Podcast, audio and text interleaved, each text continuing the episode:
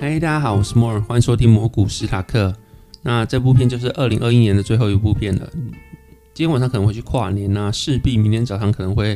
比较晚起来。那索性就今天把片先上掉。那毕竟台股也在昨天封关了，大家可以去检视一下今年自己的绩效有没有达到新闻所说的每个人平均九十五万左右。那又是谁去脱低平均的？那今年说起来是非常惊奇的一年，从年初的台积电狂拉到六百七，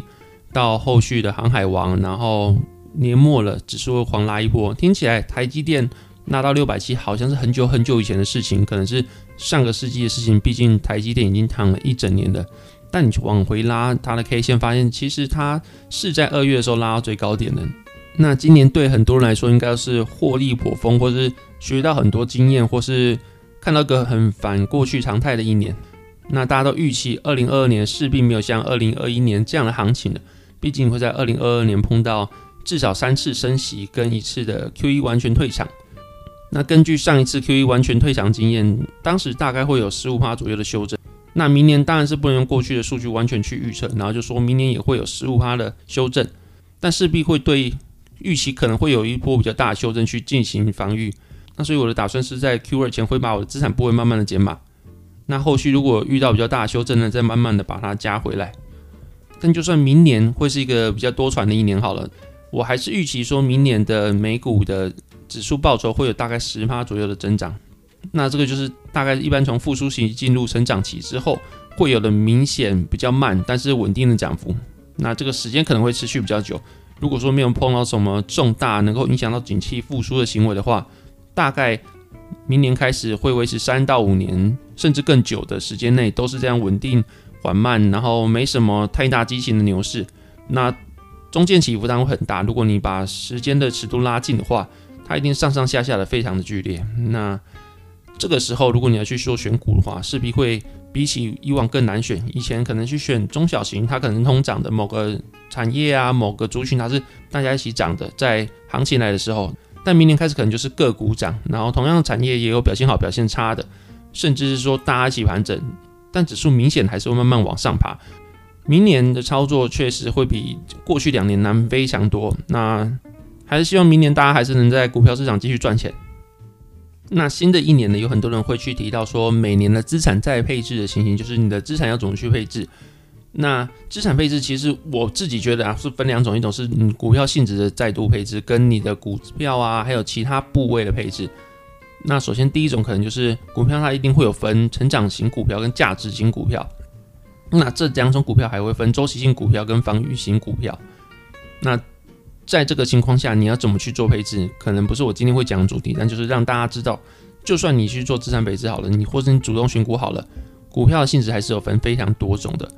那你可能是价值投资者的话，你不会像当冲仔或者不会像动能交易一样会去做强势追股的话，你可能会面临到比较多的就是你的股票的性质，它是属于循环型、属于防御型或者属于周期型跟成长型的股票。那如果你要是要做这样的配置的话，我之后可以找一集来去做各种资产之间的分析。但今天我想做的可能是你另外一种，就是股票跟债券，或是股票跟其他资产的配置，它会怎么样的去配？在理论上会是一个比较稳定的方式。那首先大家可能要先理解，就是你如果配债券的话，那势必表示你的报酬在多头是打不赢大盘的。像是 Vanguard 做过一个研究，就是他们将五十趴的股票跟五十趴的债券去做配置。那股票的话，它是用全球的指数去做配置；那债券的话呢，它也是用全球综合债券指数。那他用这两去配置的，跑了三十年之后呢，基本上他大部分的资产都会是在股票，然后债券所在的部位可能不到五趴，就是寥寥无几。这表示你在长期表现下来的话呢，股票绝对是打赢债券非常多的。那之所以为什么我们可能，或是有些人可能要配债券的话，他可能是。一来他不希望他的资产有太大的波动，他他可能是退休人士啊，或是二来他可能是对未来的经济是看坏，或者他对于紧缩是有所担忧的。第三是它可能可以透过每年啊资产的再平衡，在空头的时候反而可以产生防御性的效果，甚至像债券可能过去跟股票是不太同步的，在通空头的时候呢，某些债券它是反而上涨的，那它可以在这时候把上涨的部位拿去补到股票的部位。形成长期以来反而是打败大盘的情况。那股债配这个事情听起来有点 old school，就是现在比较少人会去谈股债配这个情形，甚至还有人会去研究股债这两个市场在现在目前 QE 资金泛滥的情况下，他们两个还有不同步这个情况产生嘛？那根据二零二零年的 COVID-19 爆发的时候，确实。你看每个债券的表现，比如说你是乐色债啊，或者高收益债呢，他们的表现在大盘下跌三十几趴的时候，那时候债券价格也大概是下跌这个程度。那随着你的债券的评级越来越好，像是你可能是优质的公司在 A A 级的话，它下跌幅度可能比较少，可能只有六趴到十趴。那反而在股票下跌三十趴的情况下，美国的公债反而是上涨三十趴的。那所以说。我们现在谈的债券，基本上如果你要做防御性资产的话，无疑是美国公债这种无风险性的资产，它会是比较好的。那很多人会在它债券部位里面配上什么公司债啊，然后高收益债跟美国公债去做混合，就是像我刚刚提到一样，可能债券长期以来是打输大盘的。那如果你是在长期的多头的情况下的话，那个部位基本上是会拖累你的资产表现的。可是如果你要这样配的话，那不如就去买股票资产就好了。那通常有人配债券的话，他是用 ETF 去做配置的，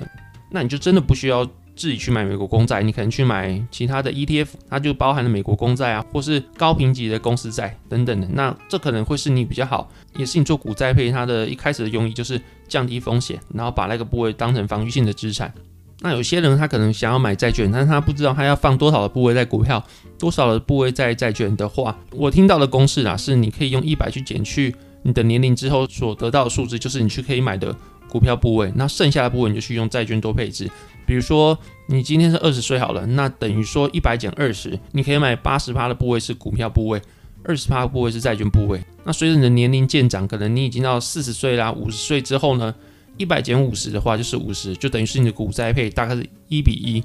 但势必你的股跟债券的配置一定会有个甜蜜点，就是你能够在一整个景气循环多头、空头之后呢，到复苏之间，你再去做再平衡之后，能够是让你得到一个最好的绩效。那它势必有个甜蜜点存在。但这个东西也是有点预测未来，那没有人可以预测的准。但总而言之，就是你续配债券的用意，就是让你在空头的时候呢，能够有再防御性的资产。那到这边大致讲完了，就是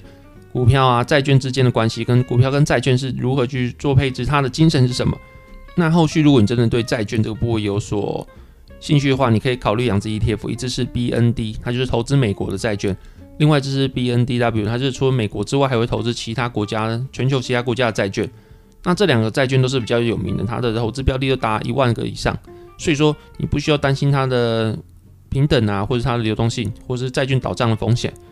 那这两个就是，如果你要去做股债配的话，那你不用直接去买债券，你可以用购买 ETF 的方式达成股债配的表现。那士兵买了债券的话，就表示你需要做再平衡这件事情。就像我前面讲的，如果你长期以来都不做再平衡的话，你债券的部位绝对是跑输你的股票部位，然后长期以来的话，它反而是拖累你资产表现。那今天你之所以要买债券，就是你要在每年或是在一定的时间，或是在一定的契机下做再平衡。比如说，你的股票是买了五成，然后债券买了五成，那过去十年内股票它涨得比较多，债券涨得比较少，所以股票那个部位变很多，它可能变成七成了，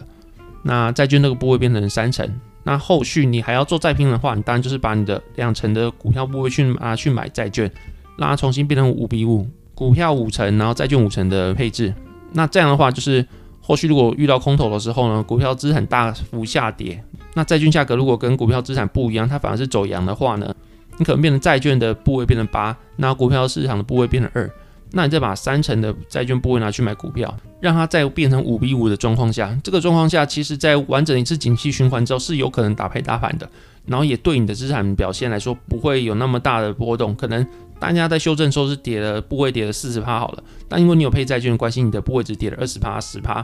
那这个情况下也对你的所产生压力比较小。虽然说在多头的时候它势必也会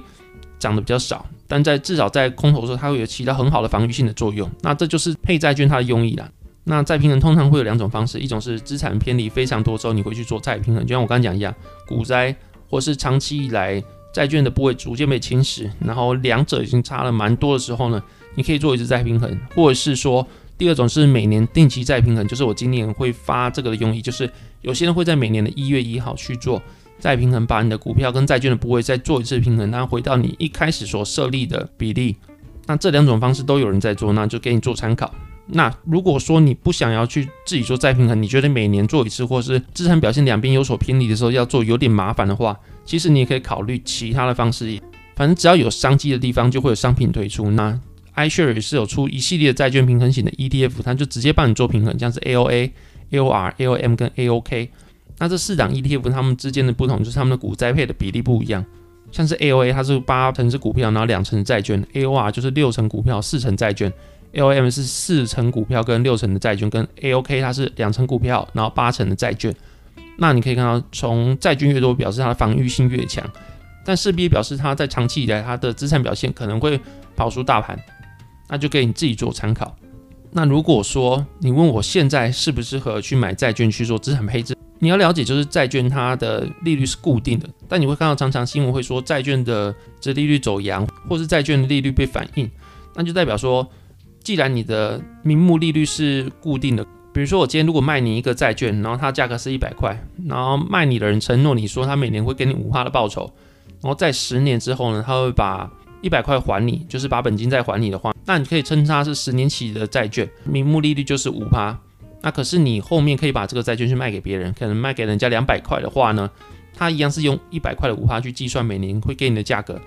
那在名目利率不变的情况下呢，它的价格变两百块，那它值利率就是变成二点五趴。那从这个案例你就可以发现说，债券它的价格是会变动的。当它的价格变高的时候呢，债券值利率就变低。那债券的值利率变高的时候呢，债券的价格就变低。那现在的话，美国十年期公债的值利率大概是一点八左右，甚至更低，就势必表示说它的债券价格非常的高，才会导致它的利率这么低。那这个情况下，你去买公债，那就表示说它给你的风险贴水是跑不赢通膨的。那表示你买这个的话，它甚至还是个负资产，就是你花钱去投资了，但你每年的资产不会还是会被通膨给侵蚀。那所以我们可以预期未来债券的值利率不可能这么低。那不可能这么低的情况下，如果说它的名目利率是固定的，那表示说债券的价格未来势必会下跌的。那你现在去配债券的话，我自己觉得是不是一个很好的时机？就是因为后面债券价格一定往下跌，就等于说你现在买债券的价格是买了一个高档。那如果说你现在想做防御性的操作的话，不如就直接留现金部位就好了。现金部位长期以来虽然说会被大盘所侵蚀，但是短期来说它是一个最不会下跌的资产，因为现金就是现金嘛，在大盘。短期内下跌十趴的时候，就等于你的现金大概升值了十趴。那如果你现在在债券价格这么高情况下，你要去买的话，势必后续会承担很多很多的债券价格的损失。那不如你就直接配你的现金就好了。那什么时候你需要去买债券？我觉得近几年都不需要了。那可能会是在后面股票表现比较进入末期的时候，像是艾希克讲的融景期。那直到后续可能市场表现比较疯狂，或是比较泡沫的时候，像是。一九九九年的科技泡沫，或者二零零八年的金融危机之前，都会有一些指标显示说，可能市场过于疯狂，或是股票的价格跟它的基本面已经背离非常多的时候呢，你再去慢慢的配债券会是比较好的方式。像艾谢克会说的是，在成长期完之后的融景期内，你可以配五十趴的股票跟五十趴的债券，然后去预期未来它可能会进行很大的修正。那可是你也不知道什么时候会修正的话呢？那五十趴债券你会给你多少一些风险贴水，去让你的整体的放在那边的部位不至于没有任何的表现。那在那个时候情况下，势必会经历了多次升息，那时候的利率也不会像现在只有一点八趴，可能会到三趴五趴甚至更高。那那个情况下，你的债券表现也不会像现在这么差，然后债券价格也处于相对的低点，那时候你去配债券会是比较好的方式。那现在的话，就像我刚讲一样，我是建议你就直接配你的现金部位就好，不需要去做债券的配置。